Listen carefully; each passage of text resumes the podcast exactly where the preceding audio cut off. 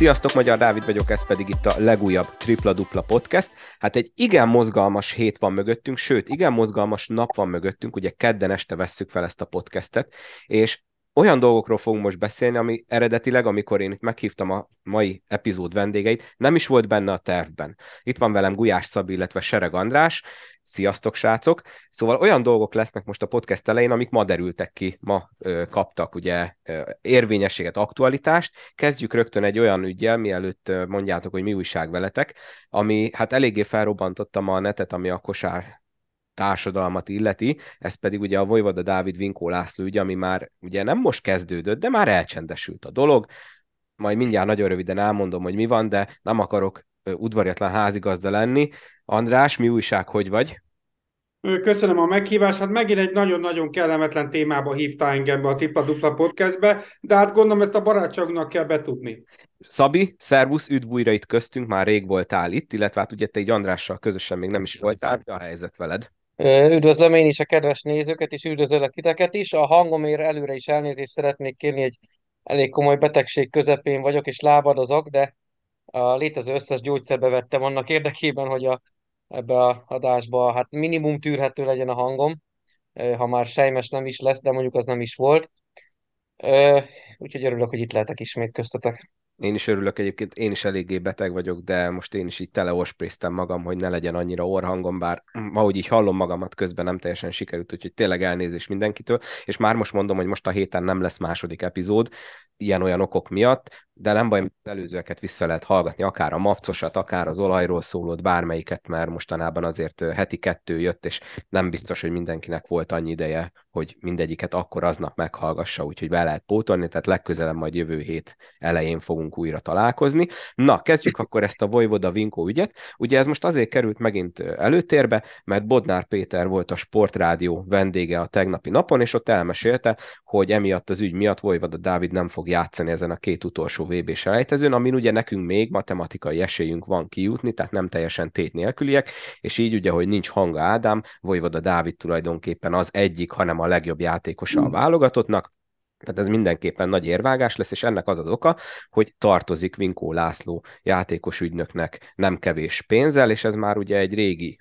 ügy, és a FIBA most már életbe léptette azt a eltiltását, hogy ő nem játszhat nemzetközi válogatott mérkőzéseken, mert ugye a sportdöntő bíróság, a FIBA bírósága kimondta, hogy a Vinkó Lászlónak az igénye jogos a jutalékra, és ezt a Vojvoda Dávidnak meg kéne fizetnie, ő ezt nem tette meg, és ezért van az eltiltás, és ennek már az a következő lépése, hogy ha nem rendezi az adósságot, akkor a következő szezonra nem kaphat játékos engedélyt. Tehát azért ez egy nagyon komoly szituáció, és itt nekem az a legérdekesebb, hogy egyrészt, amikor ugye ez az ügy előkerült decemberben, akkor Stojan Ivkovics azt mondta, hogy ő ismeri ezt az ügyet az elejétől fogva, Dávid pártján állnak, és mindegy, aki, akit érdekel, keresse meg ezt, azt most nem fogom szó szerint beidézni, de az a lényeg, hogy ő úgy tartja, hogy nem kéne Vojvodának fizetnie, és hogy, hogyha, ezen, az, hogyha ez azon múlik, hogy nem játszott a válogatottból, ő akkor is támogatja, és akkor Bodnár Péter pedig elmondta azt, és ezt most viszont szó szerint idézem, mert emiatt is akartam, hogy beszéljünk erről,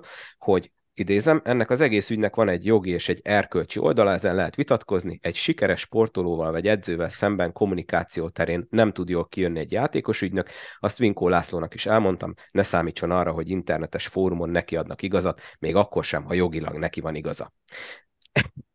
András, ugye mondtad, hogy ez egy hálátlan téma, hogy erről kell beszélni. Na de, én most így nézegettem napközben, hogy ki mit reagál erre. Tehát én szerintem nagyon röviden, rövidre is lehet akár zárni az egészet, tehát hogyha egy jogerős ítélet van arról, hogy igenis te hibáztál, nem teljesítetted azt, ami egy általad aláírt szerződésben le van írva, akkor igenis fizetned kell, és addig ez meg ez a büntetés jön, és ugye látjuk, hogy egyre jobban eszkalálódik. Ugye az első lépése az volt, mert ez már egy tavalyra visszanyúló ügy, hogy nemzetközi mérkőzéseken nem játszhatott volna Vojvoda. Tehát ha például az Alba indult volna a nemzetközi kupába, azt ott Vojvoda Dávid nélkül kellett volna megtenni, itt már a második szint van a nem fizetés miatt, hogy ö, válogatottban nem játszhat, és ennek lenne a következő. És ugye a Bodnár Péter még azt is elmondta az adásban, és akit érdekel, hallgassa meg, mert nagyon érdekes, hogy volt már kettő olyan találkozó is, amikor az MK-hoz belépett, mint egy békítő fél, és a Vinkó Lászlónak az ügyvédi csapata már kétszer is tett egy olyan ajánlatot, ami kevesebb pénzről szólna, mint amennyit egyébként a FIBA is kötelezte Vojvoda Dávidot és a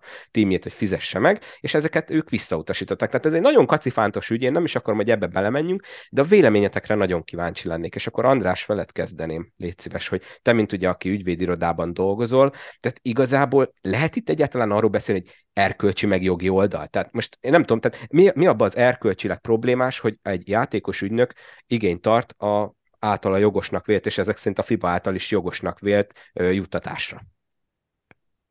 Rögtön mondjuk el, mert ugye a múltkor megkaptuk, amikor a munkácsi ben voltunk, hogy én nem, nincs jogi végzettségem. Tehát én egy sportúságíró vagyok, aki egy ügyvédirodában is ö, részmunkaidős állásban van, nem jogi végzettséggel. Tehát ezt nagyon fontos leszögezni, mert utána én is majd kapom a kommenteket, mint Vojci, szegény ebben az ügyben. Tehát a kérdésedre válaszol nincs. Tehát én nem is értem a főtitkár úr szavait. Milyen erkölcsi oldal? Itt egy jogerős ítélet van, a tudomásunk szerint, amit a Sportdöntő Bizottság hozott, és a FIBA ezáltal szankcionálja a Vojvoda. Milyen erkölcsi oldalról beszél? Plusz miről beszél, hogy a szurkolók, hogy, hogy hogy fogják helytelíteni ezt, meg ez kit érdekel? Itt nem kevés összegről van szó tudomásom szerint, és azért olyan gazdasági környezetről beszélünk most, hogy ennek még a kamatai. Tehát még arról nem is beszél senki, hogy ennek a kamatai nem két forint ennek az összegnek, amit nyilván most adásban nem fogunk elmondani, hogy mennyi, de egyszerűen én nem is értem, tehát itt van egy, ha jól tudom, a Sportdöntő Bizottság által egy jogerős ítélet. Itt, itt nincs mese. Én akár mennyire szimpatizálok Vojvoda Dáviddal, ugye nyolc kupát nyert nekünk a szolnoknak, ugye, ha jól mondom fejből, nálunk egy, nálunk egy ikon, tehát én azt gondolom, hogy itt, itt nincs, ez egy jogi eljárás, itt, itt nincs erkölcsi nézet ennek. Itt van egy jogerős ítélet, ami mindenki számára nézve kötelező. Az, hogy a szövetség kapitány úr ezt mondta, ez szerintem elfogadhatatlan, de nem akarom, én nem akarok senkit terelgetni erre vagy arra, hiszen ezzel azt mondja, hogy ha más játékosnek lesz ugyanilyen jogi ügye, akkor ő se fizessen, hiszen ő ugye azt mondta, azt mondta, hogy nem akarod felsorolni, ugye ő azt mondta, hogy, hogy engem kérdeznek, úgy vélem, hogy ne fizessen még olyan áron se, ha amiatt nem játszik majd a válogatottban. Hát ez, ez milyen buzdítás? Hát, hogyha bármilyen játékosnak, Pelzóinak, vagy bárkinek, Varadikoninak lesz a jövőben ilyen ügy, akkor neki is azt fogja mondani, hogy ne fizessetek, és ne gyertek a válogatottba. Tehát ez egy jogi ügy, ahol nem sportszakmai kérdések vannak előtérben, hanem egy bíróság valószínűleg kellőképpen alapos iratbetekintéssel átrágták az ügyet, nem egy nap alatt, nem két nap alatt, és hoztak egy ítéletet. Az az ítélet nézve, ítélet mindenkire nézve kötelező. Vojvoda Dávidra, Stojanékovicsra és minden más szereplőre. Igen, én itt gondolom arra akart volna az egész kimenni, hogy, hogy nem tudom, ugye itt, hogy ezzel jött, hogy egy sikeres sztársportolóval szemben egy ügynök nem jött ki jól. Hát aki majd esetleg arra veti, vetemedik, hogy netes kommenteket olvas, én szerintem mindenki ezt a oldalt képviselt, tehát nagyjából a 90%-a a, a netezőknek, hogy igen, a jogerős tetet végre kell hajtani. De hát ez kit érdekel? Hát azért itt nem kevés pénzről van szó, és hogyha én a jogos igényeimet szeretném érvényesíteni, és az előbb még mondtam, hogy ennek már mennyi lehet a kamata ennek az összegnek, mert tényleg mióta húzódik, kit érdekel, hogy azt mondják rólam, hogy én egy, egy mocskos alak vagyok, mert a jogerős ítéletben számomra megítélt összeghez hozzá szeretnék jutni. Igen, és ugye ez valószínűleg, mert ugye az, a részleteit nem ismerjük az ügynek, és itt mondanám el, hogy én természetesen kerestem mindkét felet, Vinkó Lászlót és Vojvoda Dávidot is. Ha lezárul az ügy, akkor fog bármelyikőjük is majd megszólalni, de ez ilyenkor bevett szokás, ha jól tudom, tehát ugye mivel most már itt pereskedés van ügyvédekkel, stb., ilyenkor nem is szokás az, hogy a érintettek bármit is mondjanak. Szóval, hogy ugye ez akkor lehetett, az, arról az ügyről lehet szó, amikor Vojvoda Dávid Olaszországból hazaigazolt Fehérvár, az pedig már idestova, ugye ez a harmadik szezon, amit Fehérváron tölt, egy három éves szerződésből, szóval igen, tehát a, a kamatok azóta, meg ugye a perköltség is ilyenkor őt terheli, Na, de Szabi, eddig téged nem nagyon hagytunk szóhoz jutni. Szerinted neked mi a véleményed erről az egész ügyről, és ez, ez most mennyire tesz jót a magyar férfi kosárlabda megítélésének? Hát annak semmi esetre sem tesz jót. Én azért azt hagy mondjam el mindenek előtt, hogy én annyira sarkos véleményt azért nem szeretnék megfogalmazni két okból. Egyrészt, mert mert van egy-két háttérinformáció, amit megkértek, hogy, hogy ne csepegtessek. A másik az az, hogy hogy azért minden pontos részletét nem tudjuk annak, hogy mi történt, és Bodnár Péter, amikor azt mondta, hogy erkölcsi és jogi vetület is van, akkor, akkor azért ezt annyit talán elmondhatok, hogy erkölcsi alatt arra gondolt, hogy, hogy itt azért volt a háttérben egy szóbeli megállapotás a két fél között, tehát Vojvoda Dávid és Vinkó László között.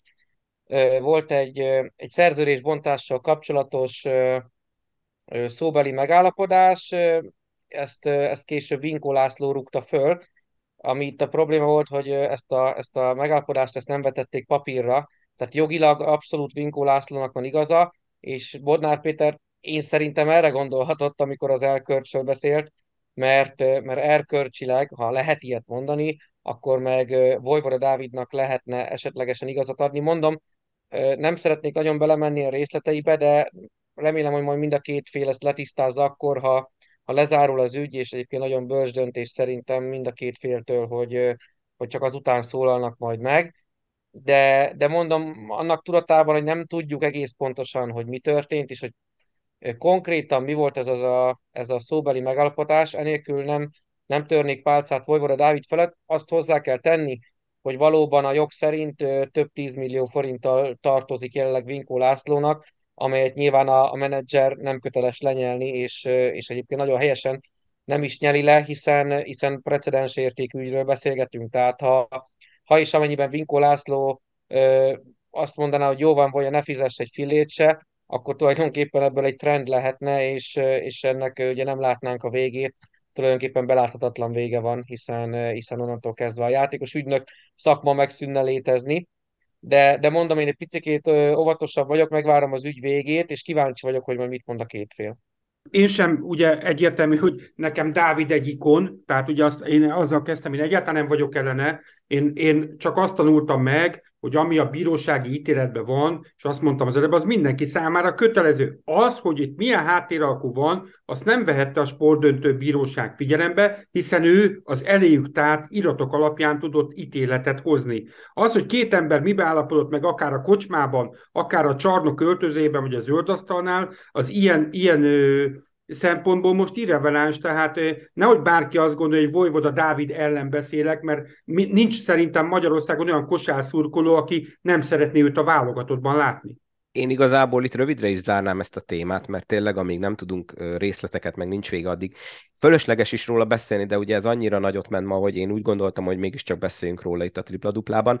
Én nekem annyi lenne csak a kérdésem, hogy szerintetek Bodnár Péter ezt miért mondta el ennyire részletesen? Tehát ez, ezzel akarta volna esetleg Vojvoda mellé állítani a közvéleményt, mert el lehetett volna annyival intézni a kérdésre a választ, hogy igen, a Vojvoda nem fog játszani most ebbe a két mérkőzés, tehát ezen a két mérkőzésen, mert hogy van neki egy jogi ügye, és ennyi, hogy miért kellett ezt ennyire részletesen kitárni, én ezt nem tudom megérteni, mert egyébként már teljesen elcsendesült ez az ügy, és még a válogatott edzőtáborig is van másfél hét. Szerintem azért ennek van egy olyan oldala, hogy Bodnár Péter ezzel, hogy ennek nyilvánosan hangot adott, azt gondolom, hogy egyfajta nyomást helyezett a két félre, hogy ezt peren kívül lehetőleg oldják meg. Már csak azért is, mert egyébként végső soron mindenkinek az az érdeke, hogy ez megoldódjon, hiszen jelenleg ez se Vojvodának, se Vinkó Lászlónak, se az Alba Fehérvárnak, se a magyar válogatottnak, se személy szerint Stojan Ivkovicsnak, tehát senkinek nem jó az a helyzet, ami most van.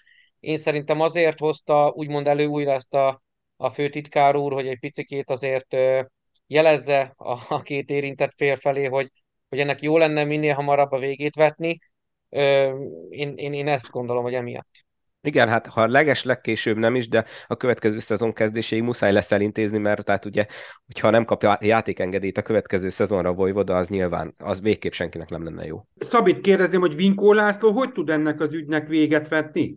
Hát mondjon le a hát, követeléséről. Hát effektíve ugye ennek inkább Vojvoda Dávid tudna véget vetni, tehát a kérdésed abszolút jogos, hiszen Vinkó László már kétszer is tett egy, nem tudom, hogy gáláns vagy nem gáláns, de minden esetre kedvező, Vojvoda számára kedvező ajánlatot, amit... Ha jól emlékszem, úgy mondta Bodnár az adásban, hogy jelentősen kisebb összeg, mint amennyit megítéltek neki. Hát ugye itt jutalékokról beszélgetünk, és, és az időtartamáról, tehát most nem szeretnék belemenni konkrétan, de, de ha jól tudom, akkor itt egy éves jutalékon megy a, megy a hercehurca, de hát ugye ez mondjuk Vojvoda fizetését ismerve nem egy kis összeg, meg ahogy ugye András is említette, tehát itt több tíz millióra ruga a történet. Ö, az biztos, hogy, hogy volt valóban Vinkó Lászlónak két olyan ajánlata is, ami, ami Voja számára kedvezőbb volt, a harmadikat már nem tette meg Vinkó László, és azt mondta, hogy, hogy öregem, ha nem volt jó az a kettő, akkor fizes be a teljeset.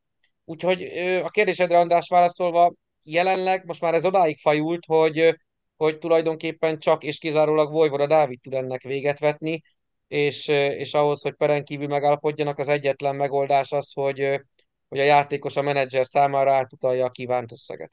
Köszönöm a választ, Köszönöm. és Dávid azt mondta, hogy zárjuk le a témát, csak bennem még egy gondolat motoszkál ide kapcsolatban. Ugye ez sokan úgy kerülik ki, hogy ugye a játékos azt mondja, hogy jövőre akkor abba hagyom. Hát most Dávid 32 éves, én nagyon-nagyon remélem, hogy nem fogja abba hagyni a kosárlabdázást. De inkább ezt most csak kérdezem tőletek, hogyha Vojvoda Dávid abba hagyná a kosárlabdázást 2023. októberében nem kérne játékengedélyt, akkor kikerülne ugye a sportdöntőbíróság égisze alól, de akkor viszont Vinkó László polgári peres úton ugyanúgy szeretné behajtatni, gondolom, ezt az összeget. Hát szerintem egyébként ugye Bodnár Péter mondta, hogy a szerződések alján van egy bizonyos, ö, ö, tehát hogy hivatásos sportdöntőbíróság kezelheti csak az ügyet, most azt nem Amíg tudom, játékos hogy... vagy. Azért kérdeztem, hogy visszavonul... Nem vagyok igen, onnantól nem tudom, hogy mi van, őszinte leszek. Tehát én azt gondolom, hogy Vojci nem tudja megúszni az összeget jelen, jelen tudásunk szerint, hiszen nem tudjuk, hogy ez miért van, nem tudjuk megúszni, mert nem tudja megúszni, mert hogyha most esetleg ő azt mondja, hogy abba hagyja a kosárlabdát, akkor viszont gondolom polgári peres eljárásba kezdeményez ellene vinkolásztó az összeg behajtásáról. Szerintem akkor ezt itt most menjünk inkább tovább, mert lehet, hogy már most ezzel többet beszéltünk erről az ügyről, mint kellett volna. Tényleg, amint lezárul, akkor nyilván majd okosabbak leszünk, többet fogunk látni. Én szerintem akkor majd visszatérünk rá. Most meg menjünk akkor arra, hogy mi történt az elmúlt egy hétben a, a kosárlabda házatáján, és én azt mondom, hogy kezdjünk az olajjal, mert ugye amikor csináltuk a, a áradással ezelőtti olajról szóló külön epizódot, úgymond ugye Andrással és a, az olajszurkolók részéről Munkácsi Tomival, akkor ugye Szabi, te nagy fájdalmamra nem voltál itt, mert a te véleményedre is kíváncsi lettem volna. Ha jól tudom, meghallgattad az akkori okfejtéseinket, és ugye ezek után jött egy Szolnok Kecskemét mérkőzés, 64-70, tehát a Kecskemét meg tudta verni megint Szolnokon az olajt, ugye legutóbb a rájátszásban ez továbbítást ért, most meg egy kicsit egy ilyen mini válságnak a tovább mélyülését, ha lehet ezt mondani, pedig most már volt ugye Lukács Norbi, visszatért, nyilván ilyen hosszú sérülés után nem elvárható, hogy top szinten teljesítsen, de ott volt, de, de nagyon-nagyon akadozott a játék, a Kecskemét kihasználta, és hát külön pikantéria az egészben, hogy az a Kemal Karahodzic lett a mezőny legeredményesebbje ugye Val szempontjából, akit ugye nagyon sokan mindig lesajnálnak, mert hogy már öreg, meg mert mit tudom én micsoda, és hát ugye itt, amit a szezon elején, meg szezon közben is beszéltünk sokszor az olajról, hogy ugye a magas, a domináns magas emberek ellen szenvedni fognak a festékbe, az most itt is kijött, ment a szokásos tripla haigálás, megint volt 37 távoli kísérlet az összes 70-ből, tehát megint a, a több mint a fele tripla kísérlet volt, és hát nem ment be csak 8, és, és ezzel nem lehetett meccset nyerni. Szabi, akkor először téged kérdezlek, hogy ahhoz, amit mi elmeséltünk az olajepizódban, valamit így hozzá tudsz-e, vagy szeretnél tenni? Mert ugye te is, mint tudjuk, azért szimpatizálsz az olajjal. Igen, és ahogy említetted, én is meghallgattam a, az előző beszélgetést ebben a témában. Mindenek előtt azt gondolom, hogy egy podcast akkor jó, hogyha, hogyha az embereknek van olykor-olykor ugye ellentétes véleményük, és, és azokat az érveiket tudják ütköztetni, amik esetleg nem azonosak. Én ugyanis azt gondolom, hogy, hogy annyira nem nagy a baj, mint ahogy esetlegesen vizionáltátok ezt a legutóbbi adásban. Tehát én, én, én inkább azt mondanám, hogy egy szimpla hullámvölgy van az olajnál, aminek persze az okait meg kell keresni, különösen a szakvezetésnek, és, és kell róla beszélni házon belül, meg nyilván a szurkolóknak egy teljesen jogos igénye, hogy ebből minél hamarabb lábaljon ki a szolnok.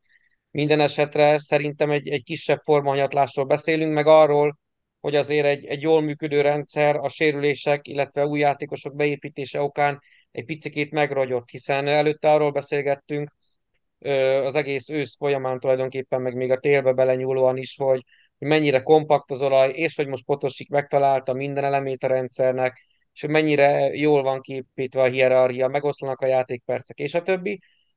Most ez a két új, ugye új légiós érkezett a sérült helyére, Mokánszki bekerült a rendszerbe, és, és, és tényleg egy picit szerintem fölbomlott a, a jól működő szisztéma. Én szerintem szimplán ennyiről van szó.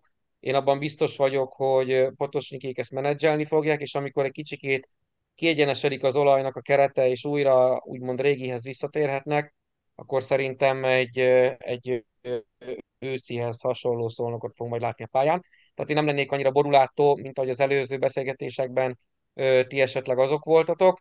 Én, én is látom, hogy, hogy vannak problémák, különösen ez a Kecskemét meccs, én azt gondolom, hogy, hogy ezért hazai pályán az egy nagyon fájó vereség a szolnok számára, és minden maximális dicséret persze Forrai Gábor legénységének, meg, meg személy szerint ugye mondtad Kára Hodzsicsot, hát valóban hányszor mondtuk már, hogy öreg, vagy én bocsánat, pontosabban nem szeretném magam megvédeni, de, de, de valóban bizonyítja mindig, hogy jó az öreg a háznál, és, és olyan rutinja, olyan kosárlabda intelligenciája van, ami, ami, ami még lehet, hogy három-négy év múlva is simán ott tartja a magyar első osztályban őt és Karahogyics utána egyébként az Alba ellen is egy nagyon komoly teljesítményt tett le az asztalra, mert ugye utána a Kecskemét megverte az Albát is, ami meg ugye ahhoz vezetett, hogy Szolnert kirúgták, erről majd mindjárt beszélünk. Hát ott is azért egy, mindjárt nézem, egy 30 valós teljesítményt, tehát ott még a Szolnokit is meg tudta fejelni.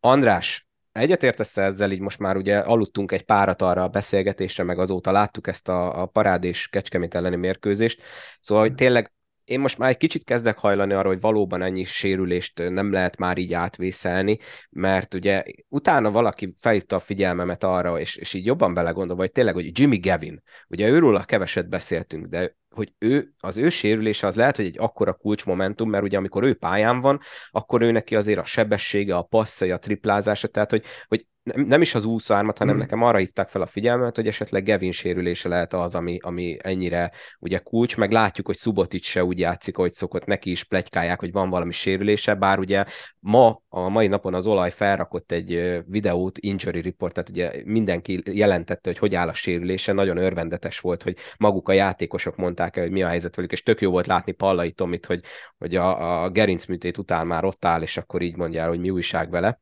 Szóval, hogy, hogy lehet, hogy tényleg akkor ennyit tesznek a sérülések, bár akkor meg ott a másik kérdés, hogy miért van az, hogy minden évben játékosok tömeges sérül meg. Tehát nem az, hogy egy játékost kell nélkülözni a sérülés miatt, hanem négyet, ötöt. Nem, nem értek egyet ezzel.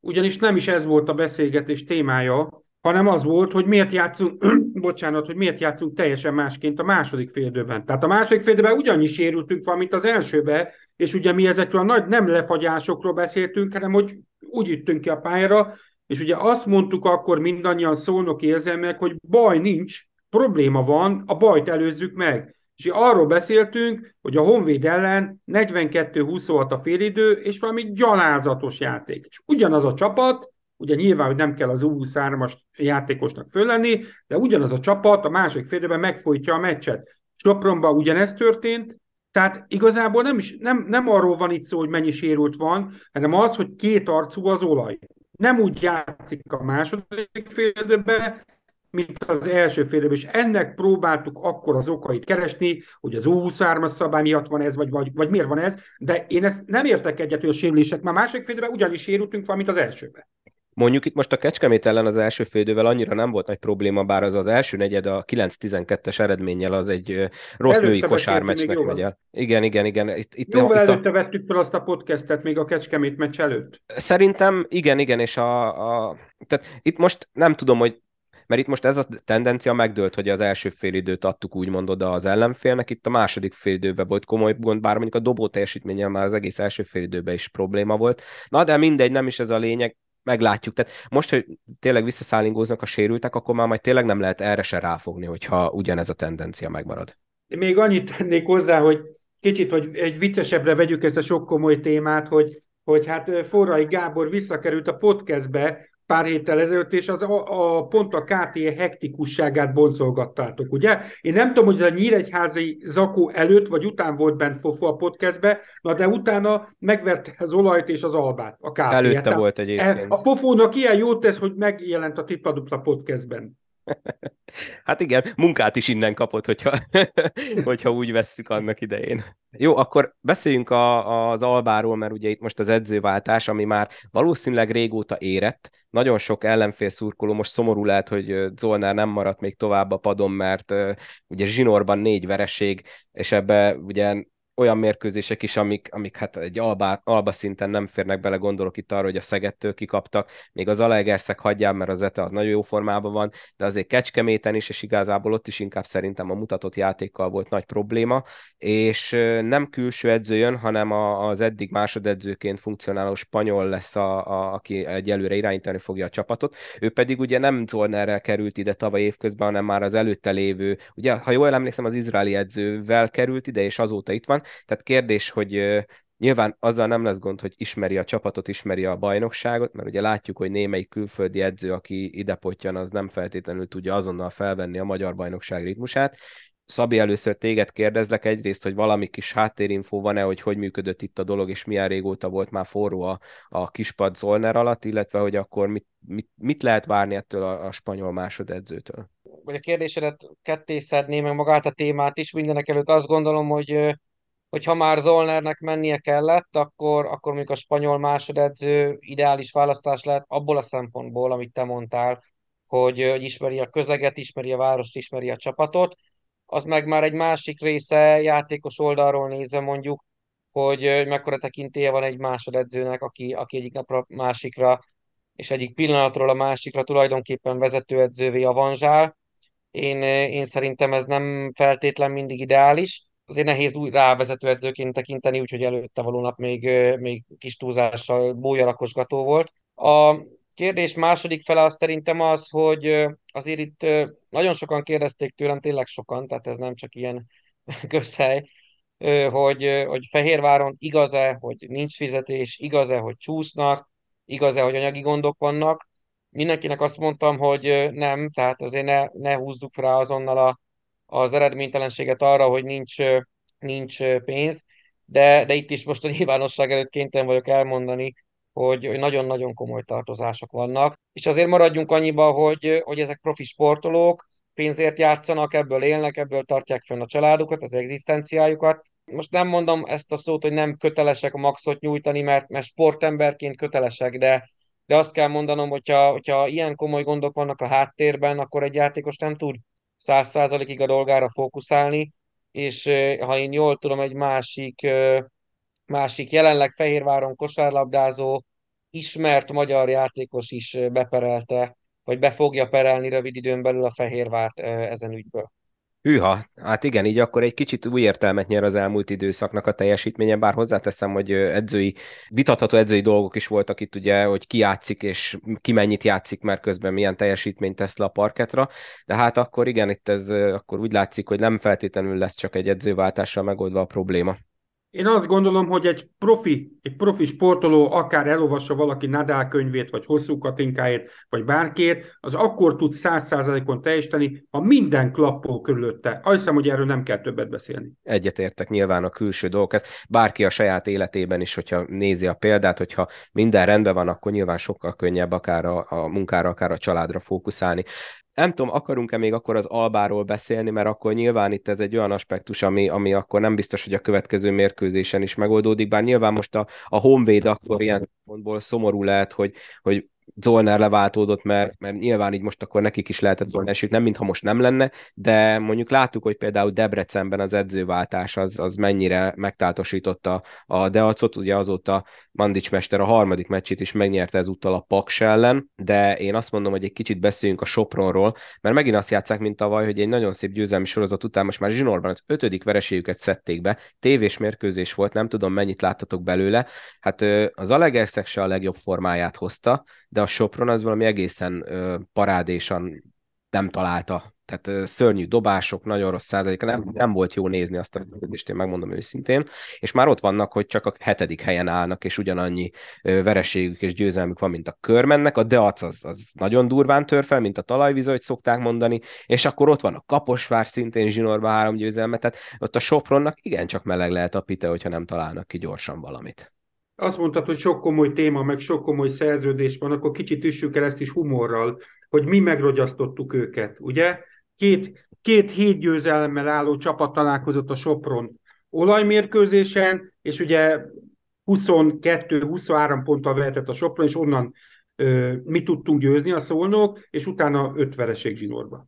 Nyilván ezt csak viccnek szántam, hogy kicsit oldjam a hangulatot, mert tényleg elég feszült most a hangulat itt a szerződések miatt. Szabi, szerinted ott lehet esetleg Flavarakisnak aggódni valója, mert ugye tényleg ő egy olyan edző, aki tehát amikor minden klappol és, és nyerik a meccseket, akkor, akkor ugye nyilván olyankor nem gondol senki arra, hogy az edző, de a zsinórba jönnek a vereségek, akkor óhatatlanul is az egyszeri kosárszurkoló is előveszi azt, hogy na hát akkor lehet, hogy itt edzőváltás lesz. Igen, ráadásul a, a görög edzők alapból egy érzelmektől túlfűtött típusúak. Flevarakis is ilyen egyébként, ez a nyilatkozataiból is nagyon jól lejön, tehát amikor a, a Sopron menetel és sorra jönnek a győzelmek, akkor egészen fenkölt, már-már óda típusú nyilatkozatokat tesz félre, és ne esik, abszolút nem kigúnyolom, mert rendkívül szimpatikus számomra, de, de nagyon jellemzők rá ezek a szélsőségek, mert mondom, amikor a Sopron hasít, akkor minden rendben, még a takarítónőnek is megköszöni, hogy ennyire jó a csapat. Aztán amikor jön öt vereség, akkor, akkor elkezd, elkezdi az ördögöt a falra festeni, minden rossz, semmi nem működik, mindent le kell cserélni. Én azt gondolom, hogy kicsit meg kell nyugodni a soproniaknak, személy szerint Flevarakisnak is, meg a csapatnak is, hiszen az egy jó keret, és ezt megmutatták már a, a bajnokság első felében, hogy nagyon sok és nagyon nagy potenciál van abban a játékos keretben. Most valóban egy kicsit hullámvölgyben vannak, amik a Fehérvárhoz vagy a Szolnokhoz hasonlóan. Én azt gondolom, hogy egy, egy győzelemmel áttörhető ez a gát náluk, de az biztos, hogy valami ott megrogyott a, a szolnoki vereség után valóban. Azóta azért volt egy-két be nem kalkulált zakójuk is, ha úgy nézzük. Itt legutóbb például egyébként egy ideig úgy nézett ki, hogy kijöhetnek ebből, mert Zalagerszeg ellen ugye az első negyedben vezettek, jól is kezdtek, 7-8 ponttal ők tudtak elhúzni az ellenféltől, aztán a az Zete szép fokozatosan felőrölte a Sopront. Én összességében nem gondolnám, hogy meleg lenne a pad Levarakisnak, és nem is tartanám szerencsésnek, hogy őt leváltsák egyből egy ilyen, egy ilyen kis rossz széria, vagy negatív széria után. Szerintem fontos, hogy kitartsanak mellette, fontos a bizalom, és, és ha ezt érzi a görögmester, akkor, akkor új útra fognak lépni. Itt a légiósoktól komolyabb szerepvállalás kell, komolyabb teljesítmény kell, és, és a magyarok közül is egy-egy embernek elő kéne jönni. Ugye legutóbb, amikor beszéltünk, akkor, akkor Valério Bodorról tárgyaltunk, hogy mennyire, mennyire pazar formát mutat, most egy picit ő is megrogyott. Én szerintem, hogyha egy-két játékos formában lendül, akkor az, az húzza majd magával az egész Sopront. Épp most nézem, hogy majd milyen meccsei vannak még a Sopronnak. Igazából most a Szeged ellen után jön egy körment Fehérvár duó, és utána olyan meccsek vannak, amik nekik kötelezőkének lennének Honvéd, Kaposvár, Kecskemét, Nyíregyháza. Nyilván ugye ott a Kecskemét azért nem egy kötelező kategória, és hogy a Kaposvár is ugye most nagyon jön föl, de azok is nagyon rapszodikus játszanak, tehát igazából ebből lehet megint egy győzelmi sorozat, csak most nyilván így azért ez a sok vereség zsinórba egy kicsit így elbizonytalanítja, gondolom a soproni szurkolókat is nem tudom, hogy gondolkodnak azon a Sopron szurkoló, hogy miért vannak ezek a sorozatok. Ha jól emlékszem, és javítsatok ki, két szakember itt van velem, az előző bajnokságban 7-13-6-tal végzett a Sopron. 7 vereség, 13 győzelem, majd 6 vereség. Tehát ugye bekerült olyan lapokba is a kosárlabda, hogy mind a 13 ellenfelét egyszer megverte, tehát nyilván így a Falkot meg a Szolnokot is a Sopron. Tehát, hogy a Sopron... Itt most kicsit kijavítanak, ha jól emlékszem, ha jól emlékszem, a Kecskemét volt, akik megtörték, és őket nem tudták így megverni talán. De nem biztos, hogy igazam van, de igen, e, tehát ilyen sorozatok, sorozatok után, és most sorozatok is csapata a Sopron. Igen. igen. Ez egyébként szerintem szorosan ráhúzható arra, amit előbb mondtam, Flevaraki személyére. Tehát tényleg ezek a, ezek a szélsőségek, meg ezek, a, ezek az érzelmi kilengések, ezek lehet, hogy átragadnak a csapatra is, és akkor, amikor minden jó, akkor lehet, hogy a csapat is egy olyan, olyan flóba van, ami, ami repíti őket, aztán jön egy vereség, látják Flevarakis mesteren, hogy picit ő megtör, és hát, és hát ha az edző megtör, akkor, akkor a csapat is.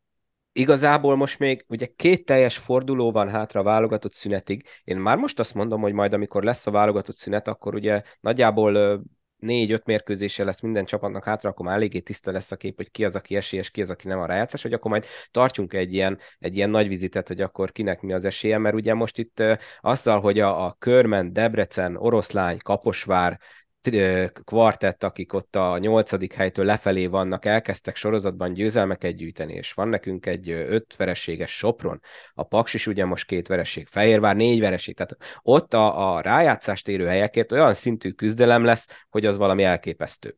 Na de akkor itt a végéhez közeledve nézzük, hogy milyen mérkőzéseink vannak, illetve nem tudom, esetleg még a többiről akartok-e valamit beszélni, én szerintem nagyjából semmi meglepő nem született, bár mondjuk emeljük ki a Kaposvárnak a Szeged elleni mérkőzését, ezt a győzelmét. Egy dudaszós tulajdonképpen egy támadó lepattanó visszapöcizésével nyerte meg a Kaposvár ezt a mérkőzést, vagy mondhatjuk-e azt, nem tudom melyik őtök látta, hogy a Szeged veszítette el, hiszen még a negyedik negyedbe is 11 néhány ponttal vezettek, ha jól emlékszem, egészen szép kis leolvadás produkált a Szeged ott a legvégén, és ugye utána a hosszabbításban pedig ez az egy labda döntött nem tudom, hogy erről akartok valamit mondani. Én nekem a Kaposvár is egy egészen hihetetlen történet, mert ott is már mindenki a, az edző fejét vette volna rossz eredmények, aztán most, most ez a zsinórban három győzelem, ezt igazából kicsit nehéz hová tenni az előzmények tükrében. Én láttam a mérkőzés utolsó, hát nem is utolsó negyedét, de az utolsó másfél negyedet láttam, és, és én azt tudom mondani a felvetésed elejére reagálva, hogy ez szerintem inkább a Szeged vesztette el, mint a Kaposvár nyerte meg. Olyan előnye volt a Szegednek is annyira, a, a játékot nézve is kézben tartották a, a mérkőzést, hogy, hogy nem, nem látszott az, hogy ebből, ebből a Kaposvár ki, ki tud jönni győztesen. Plusz a Szegednek jól láthatóan nem tett rosszat Nikola Lazics érkezése, akinek innen is gratulálok a kinevezéshez, nekem ő személyes kedvencem Jászberényből, nagyon szép emlékeket őrzök, őrzök vele kapcsolatban. Szóval visszakanyarodva a kérdésre, olyan magabiztos és tetemes előnye volt a Szegednek, hogy nem gondoltam volna, hogy onnan ezt a meccset kiengedik. De, de hogy egy kicsit a végére ö, nézzünk, hát azért az utolsó támadást, amivel a Kaposvár megnyerte a mérkőzést, azt ajánlom mindenki figyelmébe, hogy nézze meg. Benny Hill show volt, amit ott a Szeged vélekezés címén leművelt, pláne úgy ugye egy, egy, egy homály tripla kísérletből lett ugye győztes kosár végül, hiszen hiszen legalább egy méterrel rövid lett a dobás, de, de a szegediek álltak, az egyik fekete légiós konkrétan állt a, a körtében 4-5 másodpercet, és nem ragált semmire, majd amikor majd amikor a kaposvári játékos betette a gyűrűbe a labdát, csodálkozott, hogy ez most mégis hogy történhetett meg. Közben Nikola Lazic azzal volt elfoglalva, hogy a triplát dobó játékos épp neki esett a lábának, és ő nem is látta, hogy itt egyébként közben kikaptak, tehát, tehát egy teljesen szürreális jelenetek zajlottak le, mondom, érdemes visszanézni, mert mert ez ilyen ritkán látható kosárlabda. Ha, ha, ha jól emlékszem, mert a végét én is láttam, a, a, a negyedik negyed vége is eléggé paródiába illet, mert ott is rengeteg labdaeladás, rossz passz, tehát az is, ez a kettő így együtt, ez kitesz nagyjából egy egyperces szilveszteri klipet alá, pedig oda lehet képzelni majd a jó kis Benny Hill muzsikát én vagyok akkor egyedül, aki hármunk közül nem látta ezt a mérkőzést. Én csak azt akarom mondani, hogy azért az idei bajnokságban is nem tudom, hogy mennyit kéne visszalapozni a krónikákban. Az idei bajnokságban ez, ez nagyon-nagyon sok csapat jön le keserű szájízzel a pályáról, hogy 12, 14, 16, 18, 20 pontos elődő kikap. Nem csak a Honvéd, a Honvéd sokszor tette ezt meg, de én most azt gondolom, hogy tényleg most már, már közhelyet tudunk ebből csinálni, hogy 20 pontos vehetésnél nem dőhetsz hátra nem közhelyez, ez most ez egy trend, ezt a ugye múltkor a, a Mavcos podcastben beszéltem arról a, a Mavcos edzőkollégák, hogy ugye az NBA-ből a trendek előbb-utóbb átjönnek ide Európába, és ott is látjuk, hogy ott is az ilyen 20 pontos előnyöket is simán el lehet tüntetni. Nyilván ott több játékidő van, játékperc, de itt is, tehát ha visszaemlékszem, mikor én elkezdtem mérkőzésre járni 2006 7 es szezonban, azért ott, hogyha az egyik csapat elérte a 10 pontot, és zúgott ugye a 10-10-10 például a Tiszaligetben is, akkor ott azért mondjuk 10-ből 9-szer az a mérkőzés kézben volt. Most már az ellenfél. Így van, most már a 10 pont igazából kettő támadás, és ott vagy egy labdára, hogyha beversz két triplát, meg esetleg vagy. Tehát igen, annyira felgyorsult meg minden egyéb a játék, hogy már nem számít, de igen, tehát azért, azért idén is megvannak a nagy fordítások, ugye az olajnál is, tehát ott is a 23 pont sem volt elég a Sopronnak, meg a 16 a Honvédnak. És reagáljak erre a témára, meg arra, hogy ugye, amit mondtam, meghallgattalak titeket legutóbb, mikor a szolnokról beszéltetek, és Nekem, mint pszichológia szakos hallgatónak zene volt füleimnek, amikor beszéltetek arról, hogy milyen fontos lenne az, ol, az olajnál, esetleg mondjuk Gilszkéri kapcsán sportpszichológust fogadni, és az ő segítségét kikérni. És azért hagyd mondjam el, hogy ez egyrészt nagyon-nagyon gyerekcipőben jár a honi sportban, és, és tulajdonképpen szinte csak olimpikonok és, vagy olimpiai bajnokok alkalmaznak sportpszichológusokat, hozzáteszem, megvan az eredménye, és, és látható jeleket látható pozitív, előremutató jeleket produkálnak az ő általa, vagy az ő munkája által, és, és nem csak Erik kapcsán, hanem én azt gondolom, hogy az ilyen ilyen dolgok is nagyban kiköszöbölhetőek lennének akkor, hogyha, hogyha sokkal nagyobb jelentőséget tulajdonítanánk a, a pszichológiai, illetve mentális felkészítésnek.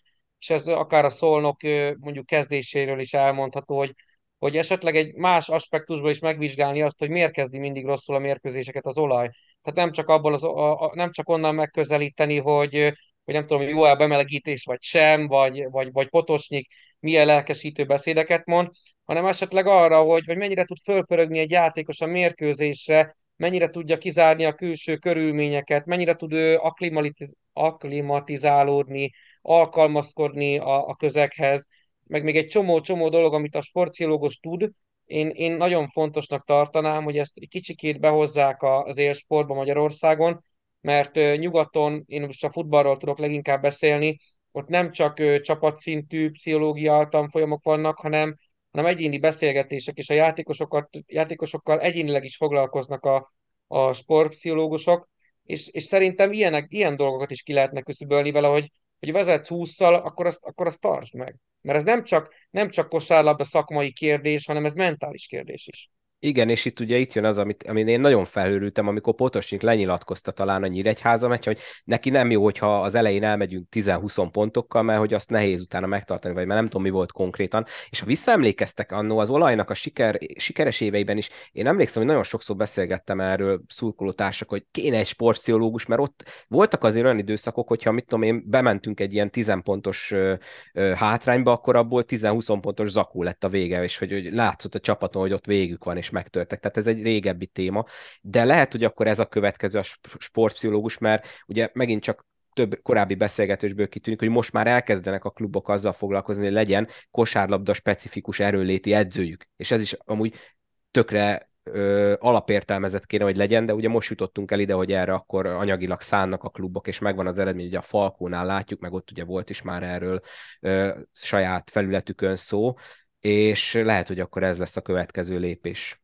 Én azt gondolom, hogy azt gondolom, hogy az Albánál, hát hogy ez hányszor fordult elő? Tehát szerintem senkinél nem fordult annyiszor elő, mint az Albánál, és nyilván ugye én azt mondtam ebben a többször idézett podcastben, hogy na, a Potocsnik, ha nem tudja ezt megoldani, akkor segítse a klubmenedzsment az ő munkáját, hogy azt mondja, hogy a játékosok minden nap két órát pszichológusnál töltek. Tehát, hogy, hogy együtt sírunk, együtt nevetünk, ugye azt mondtam ebbe az adásba, és hogy hagyj hozzam már ide a kedvenc barátaimat, a négylábúakat, azért abba gondoljatok bele, hogy 5-600 kiló egy versenyló és beáll, amikor indítják a versenyeket, egy 30-40 centi, vagy 50 centi, vagy 60 centi, nem tudom mennyi a startgép szélessége, oda kell beállni a lónak. 10 lóból 7 bemegy, de háromra a frász megy rá, hogy egy ilyen szűkbe, be, egy ilyen kis szűk résbe be kell állni, és majd onnan kell neki ugye elstartolni a versenybe. Hát a trénereknek óriási munka ez, hogy ezekkel a lovakkal úgy készüljenek, amiben ugye a tulajdonos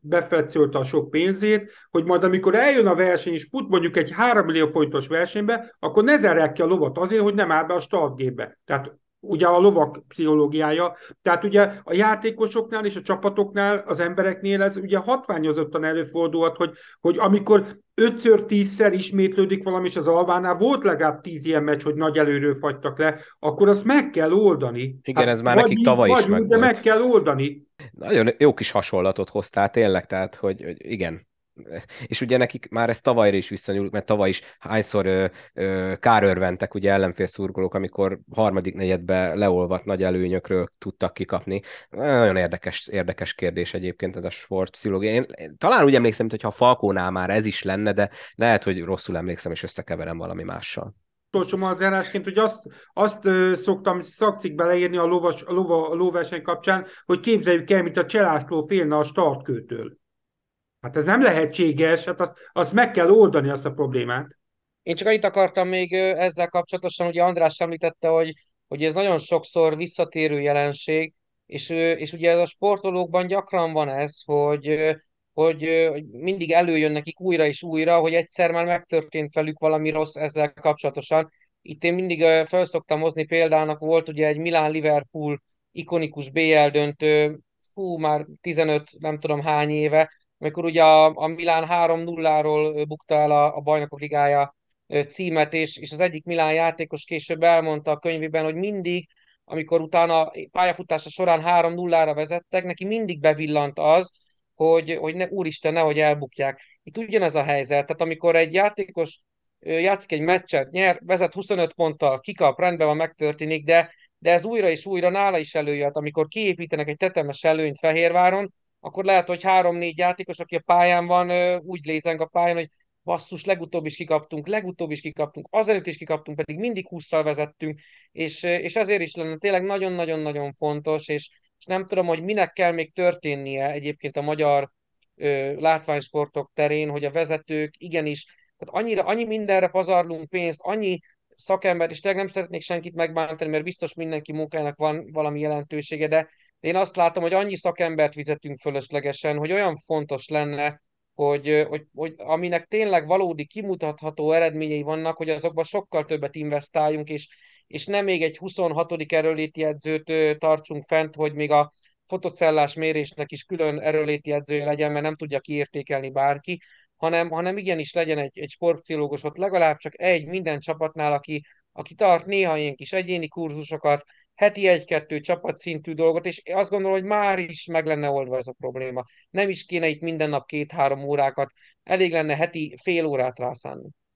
Ezzel nem igazán tudok vitatkozni, meg én, én tényleg, én ezt már mondom, évekkel ezelőtt beszélgettük ott olajmérkőzéseken, de konkrétan ott, amikor ugye az aranykorszak volt ott a 14-15-ös évektől kezdve, tehát igen, ez már egy régi, régi dolog, ami szerintem a szurkolók közt rendszeresen előjött. Na, uraim, hétvégén forduló van, vannak érdekes mérkőzések, nyilván így a, a forduló első meccse február 10-én pénteken az már is érdekesebbé vált így a Honvéd alba.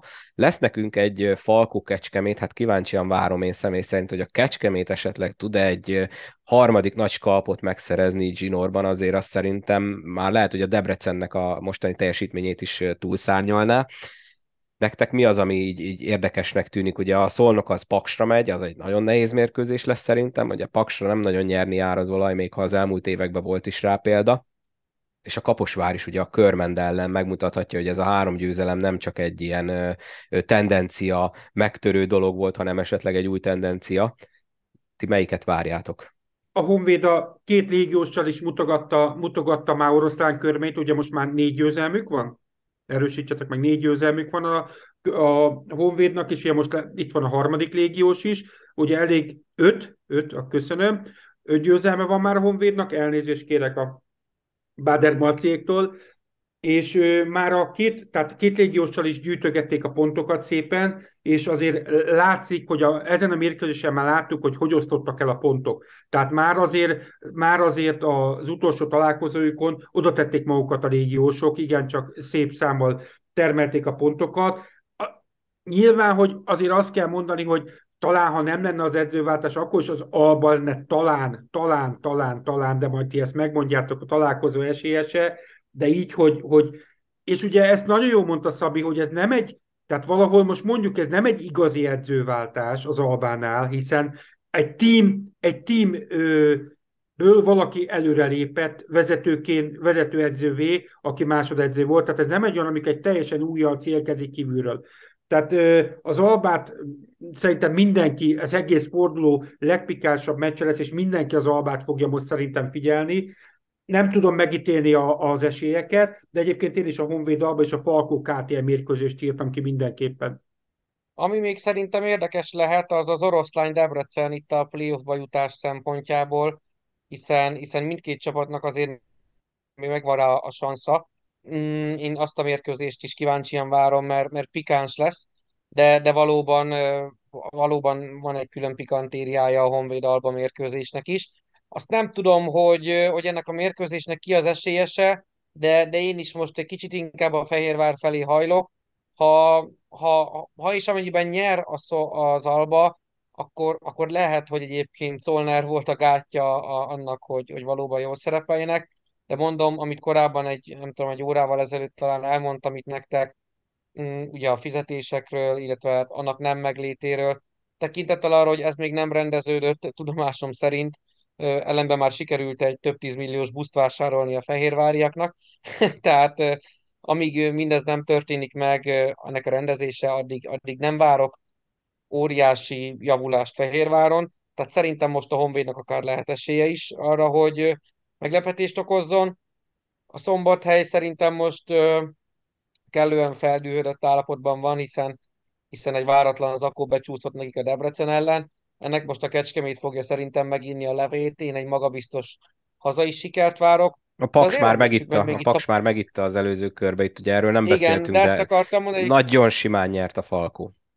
Igen, meg hogy beszéljünk itt mindenképpen azért a Paks Szolnokról, ami, ami már csak a tradíciók meg a múlt miatt is, tehát egy atomerőmű olaj az, az mindig egy nagy meccs, és, és most is az lesz, én azt gondolom, egy rossz formában lévő olaj, egy nagyon hektikus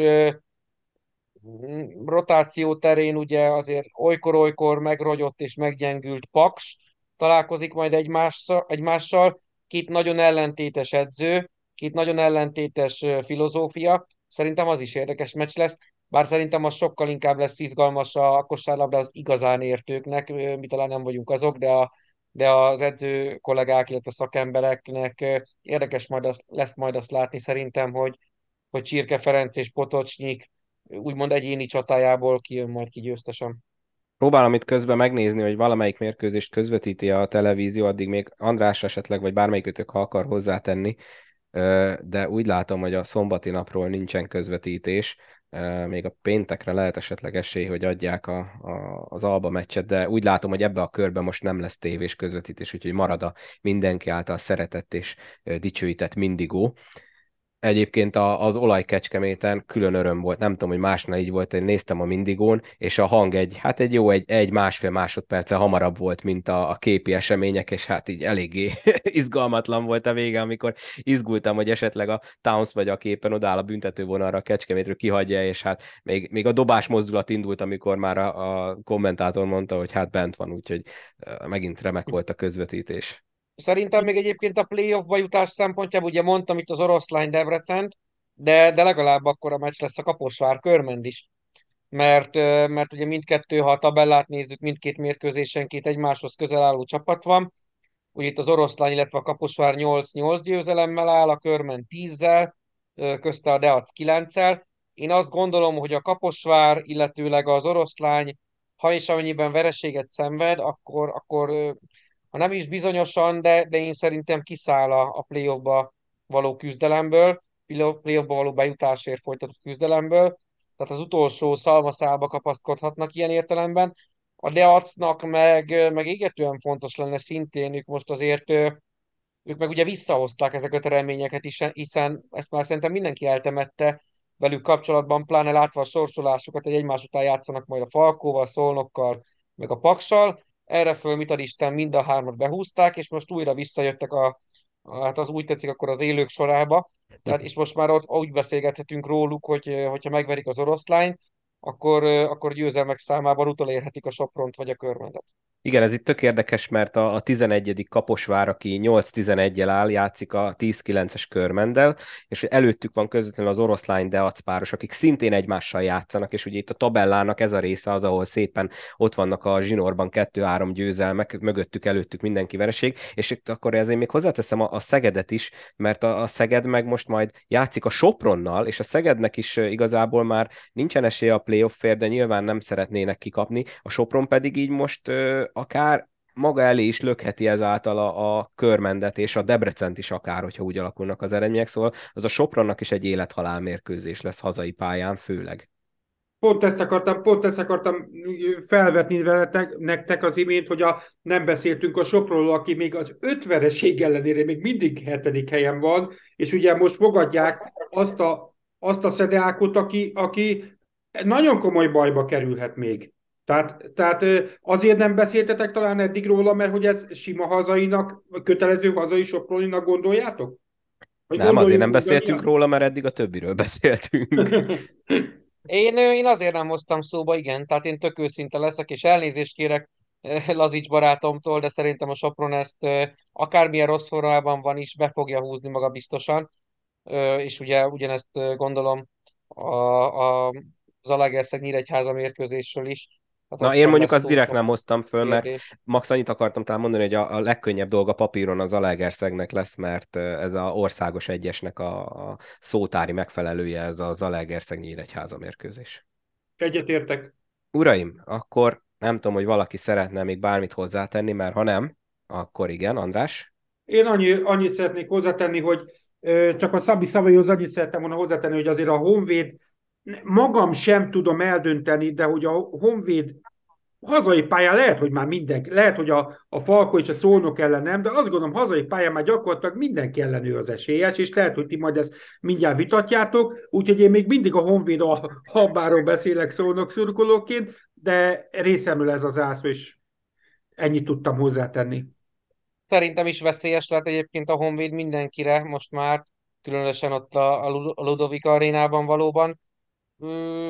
Én mondom, én valamiért most a Fehérvára tennék, de, de, de abszolút nem lenne meglepetés való igaz a, a Honvéd győzelmesen kicsit ellenoldalként én akkor azt mondom, hogy ez viszont egy kétélű fegyver, mert innentől viszont biztos, hogy mindenki komolyan veszi őket. Nem, mint hogyha előtte gondolom nem vették volna komolyan a Honvéd ellen ütközetet, de azért láttuk már falompókot, tudjuk, hogy nem feltétlenül készül mindenki olyan elánnal mondjuk egy újonc feljutó Honvéd ellen, mint mondjuk a címvédő Falko ellen, de innentől az biztos, hogy senki nem veheti őket félváról. Ez, ezzel egyetértek.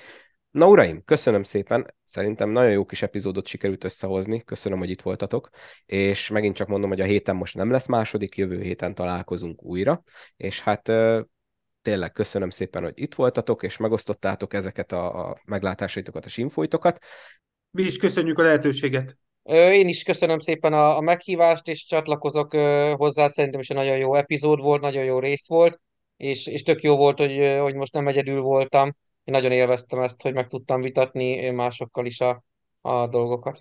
Igen, én ezt eddig is preferáltam volna, hogy minél többen legyünk. Még Déri Csabát meg fogom próbálni de behozni, csak technikailag vele nehéz ezt megoldani, de addig nem nyugszom, amíg őt nem fogom egyszer ide behozni, és itt velünk tudjon beszélgetni. Szerintem annak nem csak ti, hanem a hallgatók is nagyon örülnének, legalábbis remélem.